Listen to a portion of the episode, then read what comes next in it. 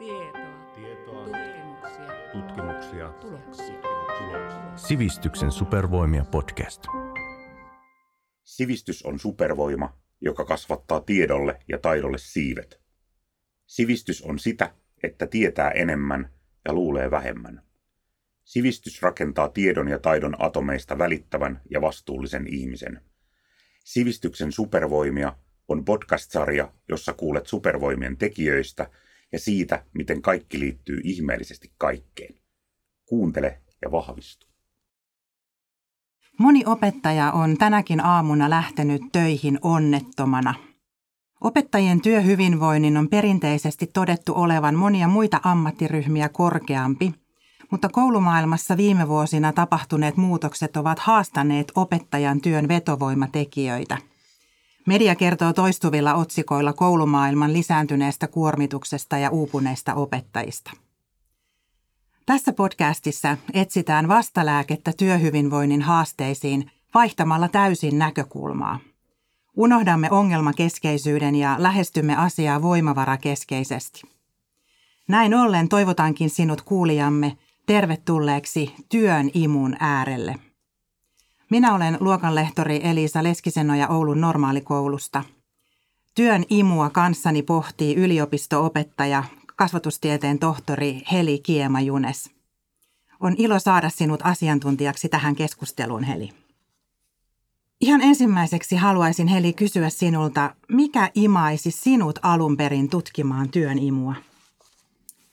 Hei ja kiitos kutsusta tähän keskusteluun. Ilo olla mukana. Ja no olin jo opiskeluaikana kiinnostunut työ- ja organisaatiopsykologiasta ja ennen kaikkea työyhteisön kehittämisestä ja työhyvinvoinnin edistämisestä.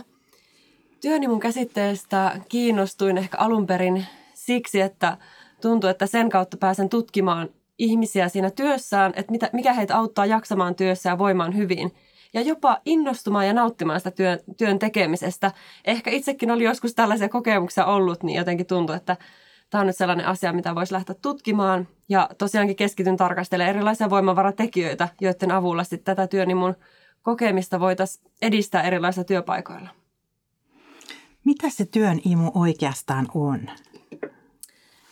Joo, työnimulla viitataan tämmöiseen myönteiseen tunne- tai motivaatioperäiseen tilaan työssä – Eli tarkoittaa käytännössä siis tämmöistä positiivista otetta, innostumista työssä. Työ tuntuu silloin mielekkäältä ja toisaalta myös haastavalta, mutta niitä haasteita ei tavallaan pelkää, vaan, vaan haluaa myös päästä näiden haasteiden yli. Ja tietyllä tapaa voidaan ehkä kuvata, että tien, työn imu on tämmöinen työhyvinvoinnin paras tila. Miten työn imu ilmenee jokapäiväisessä työarjessa? Työnimu ilmenee arjessa, no jo aiemmin mainitsemanani innostuneisuutena ja haluna panostaa työhön. Käytännössä voi näkyä esimerkiksi niin, että työntekijästä on aamulla kiva lähteä töihin tai nyt etäaikana, jos tekee etätöitä, niin on ylipäänsä hauska alkaa tekemään töitä. Että on semmoinen enemmän ainakin myönteinen fiilistä, ainakin useampina kertoina aamulla, kun herää. Ja ennen kaikkea tosiaan niin, että haluaa niin tehdä sitä työtä ja nauttii siitä – työnimoa kokeva työntekijä on myös joustavampi, eli näkyy siinä, että hän helpommin niin joustaa erilaisten työtehtävien välillä, pystyy ratkaisemaan erilaisia haasteita tai ei niin kuin lannistu vaikka, jos tulee haasteita eteen. Ja työnimu myös näkyy usein semmoisena oma-aloitteisuutena ja ehkä semmoisena panostuksena myös muidenkin, esimerkiksi kollegoiden auttamiseen ja, ja ylipäänsä, että haluaa ehkä panostaa työhön vähän ekstraakin. Ja toki sitten työnimu voidaan määritellä myös tämmöisten ala, alaulottuvuuksien kautta, josta ensimmäisenä on energisyys, joka ilmenee käytännössä ää, sinnikkyytenä ja toisaalta semmoisena ponnisteluina. No toinen ulottuvuus, omistautuminen, ilmentää kokemusta merkityksellisyydestä, ää, työn haasteellisuudesta ja esimerkiksi siitä, että kokee ylpeyttä omaa työstä, eli haluaa tehdä sitä työtä ja on oikeasti ylpeä siitä. Ja kolmantena vielä työnimuun liittyy tämmöinen ää, uppoutumisen ulottuvuus, joka viittaa ehkä vähän tämmöiseen flow-kokemukseen, mutta ennen kaikkea semmoiseen syvään keskittymisen kokemukseen, joka enemmän on semmoinen pitkäaikainen kokemus, ei pelkästään tämmöinen flow-tila, mutta vähän siihen liittyy. Eli joskus tämä uppoutuminen voi saada työnimoa kokevan sitten vähän äh, unohtumaankin sinne työn äärelle ja voi olla vähän vaikea jopa irrottautua sitä työstä. No tällä hetkellä puhutaan tosi paljon koulumaailman haasteista. Mä itse haluan itse pintaisesti uskoa siihen, että kouluyhteisöistämme löytyy edelleenkin paljon noita sinun mainitsemiesi energisyyttä, omistautumista ja uppoutumista. Mutta miten se asia oikeasti on? Onko mun positiivisuus tässä kohden perusteltua? Joo, opettajan työuupumus on, on varmasti, tai niin kuin tiedetään, niin on lisääntynyt viime aikoina ja ehkä viime aikojen tämmöiset korostuneet haasteet myös nyt korona-aika on, on lisännyt erilaisia vaatimuksia opettajan työlle, vaikkapa digiloikkaa ja muita, muita tämmöisiä tekijöitä, opetussuunnitelma-uudistuksia ja niin edespäin. Ja opettajan työssä on aika paljon kaikenlaista sälää, mikä lisää sitä kuormitusta. Mutta toki kyllä väittäisin myös, että opettajan työstä varmasti vielä löytyy paljon myös sellaisia tekijöitä, jotka voi tehdä työstä hyvinkin mielekkään. Ja että, että sitä työnimua vielä löytyy sieltä opettajan keskuudesta – opettajan työssä on tosiaankin paljon tämmöisiä tekijöitä, joiden kautta sitä työnimoa voi vielä kokea ja kehittää sitä omaa työtä niin kuin mielekkääksi. Esimerkiksi monilla opettajilla on tämmöinen aito kiinnostus omaa työtä kohtaan. Se on jopa ehkä tämmöinen kutsumus tai intohimo. Ja sitä kautta myös tämmöinen selkeä, ehkä merkityksellinen merkityksellisyyden kokemus voi tulla siinä opettajan työssä selvästi esille, koska se kasvatustehtävä on aika vahvasti sitä, että me tehdään itsestämme merkityksellinen toisille ihmisille – ja tämä merkityksellisyy, merkity, merkityksellisyyden niin kuin, äh, luominen muit, muille ihmisille niin on yksi keskeisin tähän merkityksellisyyteen liittyvä tekijä. Ja sitä kautta väittäisi, että monella opettajalla on semmoinen tietynlainen ehkä sisäinen palo siellä taustalla. Ja voi nähdä sen oman työnsä siis ennen kaikkea, niin kuin, että sillä on todella merkitystä muille ihmisille ja on hyödyksi, hyödyksi sitten muille ihmisille – toki myös ehkä semmoisia piirteitä, mitä nyt tässä nopeasti voisi opettajan työstä nostaa esille, niin on myös tämmöinen itsenäisyys, vaikutusmahdollisuudet, eli työtä pystyy kuitenkin tekemään aika vapaasti, jotka on aika keskeisiä motivaation lähteitä. Ja myös tämmöiset palkitsevat oppilassuhteet ovat useinkin opettajan työn semmoinen keskeisin työn suola. Kyllä, tuo on ihan totta. Mä oon itse tutkinut positiivista kasvatusta hyvinvoinnin lähteenä ja on urani aikana saanut kokea huimaa työn imua. Kaikkein eniten silloin, kun kymmenisen vuotta sitten lähdin toteuttamaan sitä positiivista kasvatusta ja omaksuin välittävän pedagogiikan ja hyvinvointiopetuksen päivittäisen työni perustaksi. Mun oma työn imu syttyi monen tekijän yhteisvaikutuksessa – mutta hyvin tärkeä osansa oli juurikin niillä positiivisilla ihmissuhteilla sekä työn merkityksellisyyden kokemuksilla. Ja uskon, että monilla opettajilla on varmasti samankaltaisia kokemuksia. Avasitkin Heli jo tuossa äsken opettajan työn keskeisiä voimavaratekijöitä mm. vähän, mutta palataan siihen vielä hetkeksi. Mitkä elementit opettajan työssä synnyttävät hyvinvointia ja tekevät siitä päivittäisestä työstä merkityksellistä.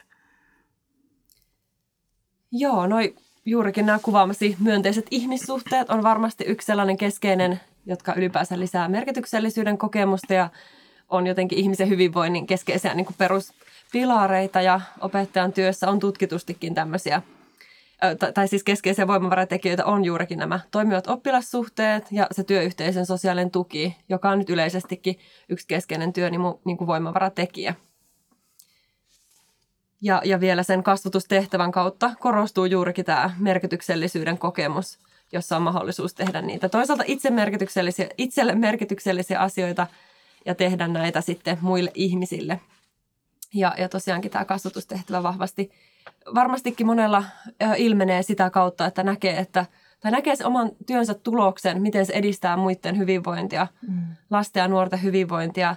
Ja varmasti, jos sitten on vielä, vielä tosiaan siellä tämmöistä myönteistä suhtautumista, positiivista pedagogiikkaa, jonka kautta sitten näitä tekijöitä voi aika konkreettisestikin nähdä. Kyllä.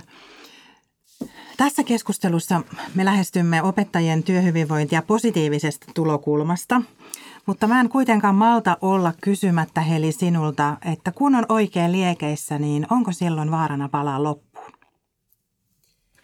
Tärkeä kysymys ja tätä aika usein, usein työnimun osalta myös pohditaankin, että voiko se sitten myös johtaa siihen loppuun palaamiseen. No työnimu on osoitettu pitkittäistutkimuksissa itse asiassa ennustavan pitkällä aikavälillä juurikin käänteistä yhteyttä uupumukseen, eli vähentävän uupumusriskiä. Eli työnimu itse asiassa suojaa työuupumukselta. Ja usein sitten työnimu ehkä sekoitetaan osittain myös työholismiin, joka on sitten täysin eri asia.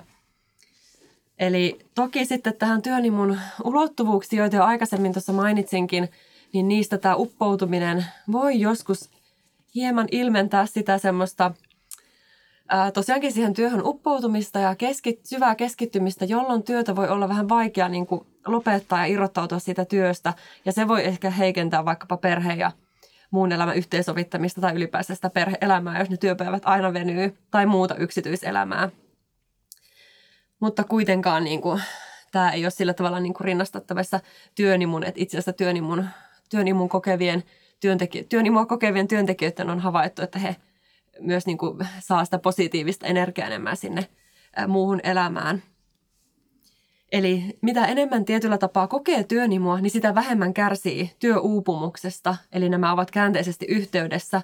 Näin havaitsin myös omassa väitöskirjatutkimuksessanikin. Mutta vielä tähän tulee tämäkin näkökulma, että joskus on havaittu tutkimuksessa tämmöistä, ne voi esiintyä tietyllä tapaa samaan aikaan. Eli ne ei täysin poissulje toisiaan. Eli työnimu ja uupumus eivät ole niin kuin vastakkaisia näkökulmia, ne on tavallaan omia ulottuvuuksiaan. Eli, eli tosiaan työnimua kokeva on tärkeää myös niin kuin huolehtia palautumisesta ja, ja tosiaankin sitten myös itselleen sopivasta työn ja mun elämän rajaamisesta. Eli tämä voi joskus just se uppoutumiskokemuksen takia vähän niin kuin unohtua. Ja toki on niin kuin erilaisia ihmistyyppejä myös sen, tai erilaisia tyyppejä, että millä tavalla sitä työtä ja muuta elämää haluaa rajata. Mutta oleellista on se, että minkälainen se oma fiilis siitä on, että onko, onko työpäivän jälkeen palautunut ja minkälainen se tuntuma seuraavana aamuna esimerkiksi on. Eli tähän kannattaa kiinnittää huomiota. Eli, eli tosiaankin ovat käänteisesti yhteydessä toisiinsa, mutta tosiaan niin kuin sanoin, niin tämmöisiä pieniä, tai, tai siis se näkökulma siitä, että ne voi joskus tietyllä tapaa myös, niitä voi kokea yhtäaikaisesti. Silloin kun oma työn imuni oli kaikkein voimakkaimmillaan, niin muistan suorastaan inhonneeni loma-aikoja. Ja viikon surkein päivä oli ehdottomasti perjantai, kun piti, piti luopua siitä innostavasta koulutyöstä ja jäädä viikonlopun viettoon. Mainitsit äsken käsitteen työholismi ja ajattelisinkin, että joskus tämä työn imun ja työholismin raja saattaa olla pikkusen häilyvä. Niin mikä oikeasti nyt erottaa ne toisistaan? työn, työn imu ja työholismi eroaa tosiaankin toisistaan ja itse asiassa aika selkeästikin. Eli työn imu, niin kuin tuossa alussa jo mainitsinkin, niin tähän liittyy tämmöinen myönteinen tunnetila, myönteinen motivaatiotila. Ja työntekijä tällöin nauttii työnteosta. Eli sitten jos sitä työnimua on tavallaan kokenut ja vaikka se uppoutuminen on jotenkin mennyt vähän yli eikä palautunut, niin silloinhan sitä työnimusta lähdetään tietyllä tapaa liikkumaan niin kuin poispäin. Mutta palatakseen tähän niin kuin ero, eroavaisuuteen työholismiin liittyen, niin työholismiin taas liittyy tämmöinen pakonomainen tarve tehdä töitä, vaikka siitä ei siis nauttisikaan. Eli tämä nyt erottaa aika vahvasti tämän työn imun ja holismin. Eli se voi olla ehkä jopa enemmän semmoinen kielteinenkin, kielteinenkin niin kuin tila. Eli tosiaankin kiinnitetään huomiota siihen tunneperäiseen tuntemukseen. Ja, ja tosiaan tämä työholismi liittyy vahvasti myös tämmöiseen pakonomaiseen tarpeeseen tehdä, työstä, tehdä työtä ja ylipäätään tämmöisen kohtuuttomaan niin kuin, työn tekemiseen – ehkä aseman tai jonkun muun, muun tavallaan tekijän takia. Ja siksi se työnimu koetaan, äh, anteeksi, työstä irrottaminen, irrottautuminen koetaan hyvin vaikeaksi. Kun tämä työnimu taas liittyy siihen mielekkyyden kokemukseen ja haluun tehdä työtä, okei, vaikka siihenkin liittyy vähän tuota vaikeutta irrottautua, niin työnimua kokevaan tutkitusti myös, äh, hän niin myös palautuu hyvin, hän esimerkiksi nukkuu hyvin – ää, työnimu edistää myös sitä muuta elämän tyytyväisyyttä, muita ihmissuhteita, perhettä ja niin edespäin, kun taas sitten työholismi saattaa usein näkyä enemmänkin niin, että palautumista ei tapahdu ja, ja tota, enemmänkin tämmöisiä kielteisiä tunteita, joita sitten ehkä viedään sinne kotiinkin ja saattaa olla, että on vähän enemmän semmoinen ehkä poissa oleva, tai jopa vihamielisesti siellä kotona, koska joutuu sitä työstä irrottautumaan. Eli tosiaankin tämä työnimu enemmänkin lisää työntekijän voimavaroja – kun työholismi sitten taas niitä enemmänkin alkaa vähitellen, niin kuin työholistilanne alkaa vähitellen huventua ja ne voi sitten todellakin ja ovatkin tutkitusti yhteydessä. Sitten työholismi on yhteydessä uupumukseen. Aivan. No OIin syksyllä tekemän selvityksen mukaan 57 prosenttia opettajista on selvitystä edeltävän vuoden aikana pohtinut alan vaihtoa. Tämä on aika iso prosentti ja syinä näihin ajatuksiin on esimerkiksi työn kuormittavuus ja, ja työn määrän lisääntyminen. Ja kaikki, jotka ovat tehneet opettajan työtä, niin ymmärtää varmasti tämän tilanteen kyllä hyvin. Opettajan työpäivä on hyvin intensiivinen. Sun pitää olla koko ajan sataprosenttisesti läsnä ja saatavilla koko sen koulupäivän ajan. Ja työpäivä ei todellakaan pääty siihen, kun oppilaat lähtee kotiin, vaan sitten on vuorossa palavereita ja oppilashuoltotyötä ja vilmakirjauksia ja erilaisten vastuutehtäviä hoitoa. Ja usein sitten vielä tuntien suunnittelut ja kokeiden korjaamiset lähtee illaksi mukaan kotiin. Onko sulla Heli tutkimuksen valossa lisätietoa siitä, että millaisista opettajan työn imua haastavista riskitekijöistä meidän tulisi olla hereillä? Tärkeä kysymys ja nyt tosiaan sitten nämä työn imu haastavat riskitekijät on just nämä vaatimustekijät siinä opettajan työssä. Jos niitä nyt lähtee sitten tarkemmin niin kuin pohtimaan, niin opettajan työmäärä on tosiaan lisääntynyt ja opettajan työhön on sisällytetty nykyään paljon erilaisia tehtäviä ja tietynlaista sälää ja, ja tosiaankin se sitten pahimmillaan ehkä se sitä varsinaista työtä, joka usein tuottaa sitä merkityksellisyyden kokemusta, mistä puhuttiinkin ja jopa on semmoisen kutsumus, on, on jopa semmoinen kutsumustyö. Eli ei pääse tavallaan tekemään sitten niin paljon sitä varsinaista perustehtävää, vaan menee siihen erilaiseen sälään. Totta kai sitten kouluorganisaatiossakin tulisi kiinnittää huomiota ennen kaikkea johtamiseen ja organisaatiokulttuuriin, eli näillä on hyvin merkittävä vaikutus siihen, että miten niitä asioita sitten tehdään siellä koulussa. Eli vaikka siellä on näitä erilaisia vaatimuksia, mitä opettajan työhön liittyy, niin asioitahan voi tehdä monella tapaa. Eli, eli niitäkin pystyy sitten kuitenkin kehittämään. Ja, ja sitä kautta sitten tämän esihenkilön tulisikin mahdollistaa työntekijöille se, että he voivat tehdä oman työnsä kaikkein niin kuin parhaimmalla tavalla ja, ja tukea siinä onnistumista. Eli olisi hirveän tärkeää kiinnittää huomiota siihen opettajan työn tukemiseen. Toki niin kuin nämä ryhmäkokojen kasvaminen ja toisaalta samaan aikaan resurssien väheneminen on varmasti myös yksi tämmöinen, josta kannattaisi olla huolissaan. Ja se varmasti on osaltaan ehkä aiheuttanut opettajille esimerkiksi riittämättömyyden tunteita ja mm. kokemuksia, kun ei voikaan tehdä sitä työtä niin hyvin kuin haluaisi. Ja, ja tosiaan sitten se kasvatustehtävä, joka ehkä on se enemmän kutsumustyö, niin voi niin kuin, ei pääse sitä toteuttamaan ja se sitten taas niin kuin vähitellen alkaa – lisätä juurikin näitä riittämättömyyden kokemuksia ja se voi ajaa vähitellen kohti sitä uupumusta. Eli tämä on, on tota aika varmastikin yksi keskeinen tekijä, tekijä myös siellä.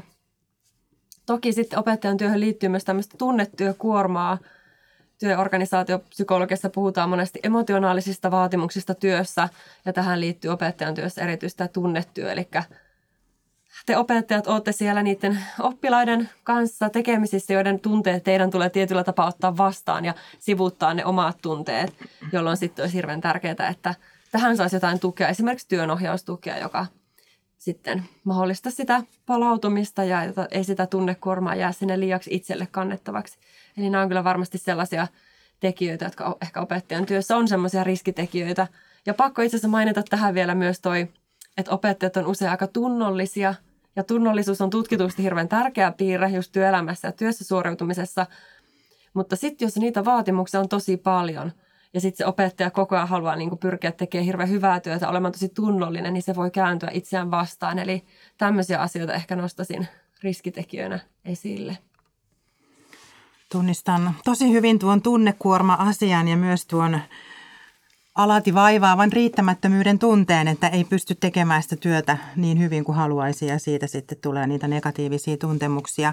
No jos nyt on sellainen olo, että, että se työssä koettu hyvinvointi on vähentynyt ja työ on alkanut maistua pakkopullalta ja kenties on jotakin kyynistymistäkin jo ilmassa, niin mitä opettaja itse voi tehdä tälle asialle? Joo, opettaja voi toki itse miettiä juurikin näitä työhön liittyviä vaatimuksia ja toisaalta näitä voimavaroja ja näiden välistä tasapainoa. Eli oleellista se hyvinvoinnin ja just tämän mahdollisen työn kokemisen kannalta on juuri se, että nämä työn vaatimukset ja toisaalta voimavarat olisi niin kuin tasapainossa. Että vaikka niitä vaatimuksia olisi niin kuin paljon, mutta jos on tarpeeksi voimavaraa, ne voi synnyttää osaamisen niin kuin polkua ja myös sellaista motivaatiopolkua kohti sitä työnimua. Mutta jotta tähän päästään, niin konkreettisia keinoja siihen on lähteä ihan pohtimaan sitä, että onko mahdollista itse esimerkiksi muokata työtä.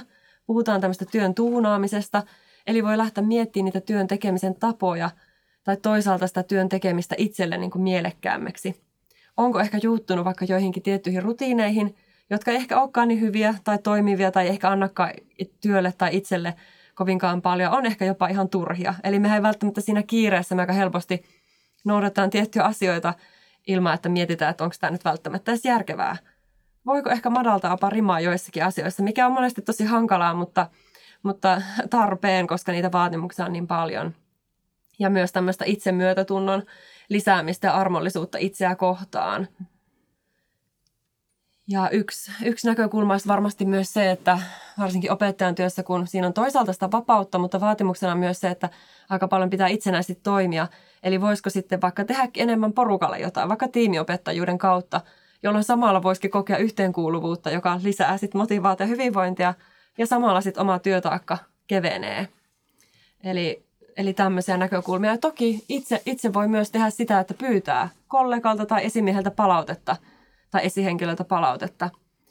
Ja myös yksi tekniikka on se, että pyrkii jossain määrin edes niin kaivamaan niitä myönteisiä puolia asioista, joka on itse asiassa aika tärkeä tämmöinen niin selviytymiskeino. Niin, niin tota, sillä tavalla ja varmasti toi jossakin määrin toi riman madaltaminen, kun kun on tutkimuksissakin havaittu, että opettajat voi olla aika tunnollisia, mistä puhuinkin, ja myös sitten ehkä perfektionismiinkin taipuvaisia, niin, niin tämä on myös semmoinen, että on hyvä, hyvä niin kuin pohtia ja miettiä, että mitä mä pystyn ja miten omat voimavarat tällä hetkellä on, että niiden, niiden pohjalta sitten toimia. Että ei voi hirveästi olla tukena myöskään oppilaille, jos ei itse voi hyvin. Totta, niinhän se menee, että vain kukoistava kasvattaja voi kasvattaa kukoistavia lapsia, että täytyy ensin, ensin pitää huolta siitä omasta hyvinvoinnista ja jaksamisesta. Eli siis nyt vaan kaikki tuunaamaan sitä omaa työtä hyvinvointia tukevaksi. Mainitsit äsken jo useamman kerran johtamisen ja esihenkilötyön, niin voitko vielä vähän nyt tarkentaa sitä asiaa, että miten sillä esihenkilötyöllä voidaan – tukea työntekijöiden työn imua tai jopa synnyttää sitä.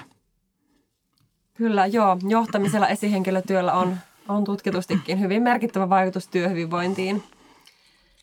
Ja esimerkiksi on havaittu työnimu osalta, että tämmöinen johtamistyyleistä, tämmöinen palveleva johtajuus edistää. Tämä on yhteydessä työnimun kokemukseen. Eli käytännössä ilmenee siten, että, että niin kuin – johtajan tehtävänä on tosiaankin tukea työntekijää siinä työssään ja ennen kaikkea tukea siinä, että hän voi tehdä työnsä mahdollisimman hyvin ja onnistua siinä työssään. Tällöin niin kuin esihenkilön tehtävä on saada, kun puhuit tästä kukoistamisesta mm. niin kuin kasvatuksen osalta, niin johtamisesta tämä sama näkökulma, eli saada ne omat työntekijät kukoistamaan siinä omassa työssään. Ja, ja silloin toki johtaminen kulminoituu ennen kaikkea – työntekijän kunnioittamiseen ja työntekijän niin kuin perustehtävän tukemiseen. Eli että voi tehdä sitä omaa opetustyötä mahdollisimman, mahdollisimman hyvin ja, ja ihan käytännössä sitä kautta, että esihenkilö on niin kuin kiinnostunut, äh, niin kuin, että miten, miten työntekijöillä menee, minkälaista tukea he ehkä tarvitsee ja, ja, ja pyrkii siinä tosiaankin sitten tukemaan siinä työssä onnistumisessa. Tämmöinen niin kuin näkökulma. Mä oon itse päässyt kokemaan sen, miten johtajalta saatu arvostava palaute nostaa kohinalla sitä työn vetovoimaisuutta ja kasvattaa myös sitä omaa mittaa työntekijänä. Ja toinen tämmöinen hyvin merkityksellinen asia, mikä on noussut oman kokemuksen kautta, niin on tämä työyhteisön yhteisöllinen ilmapiiri ja sosiaalinen tuki, mistä myös äsken jo puhuitkin. Mitä sä ajattelet siitä, että voiko varsinkin alakouluissa yleistyneellä yhteisopettajuudella edistää opettajien työn imua?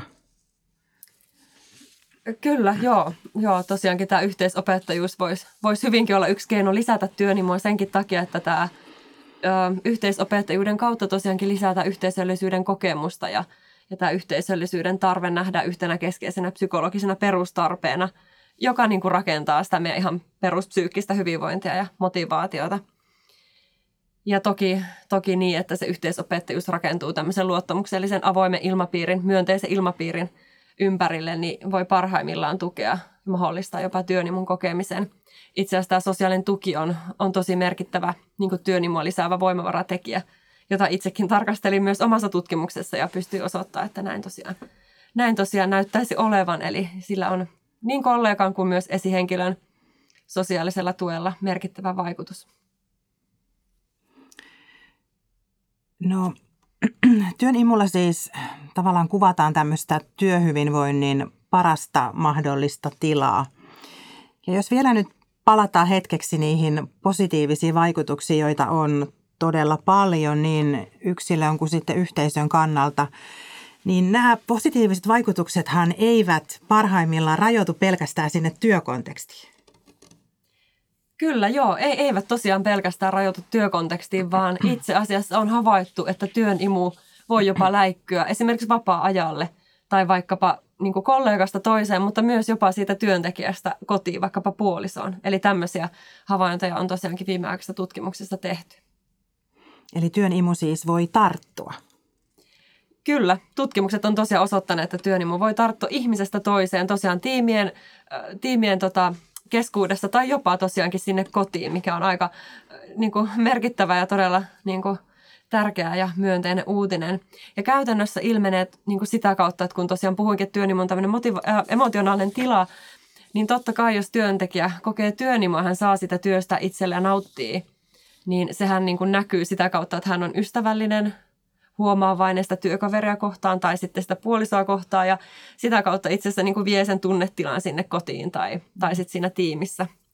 Eli tosiaan sitä kautta tämä työn imu voi niin kuin tarttua ja läikkyä myös sitten vaikka sinne vapaa-ajalle. Mun omasta mielestä merkille pantavaa on myös se, että työn imun syntyminen ei suinkaan edellytä tämmöisiä optimaalisia olosuhteita tai, tai sitä, että työ tuntuu jatkuvasti mielekkäältä. Jokaisen työhön sisältyy omat haasteensa ja vaikeutensa ja vastoinkäymisensä.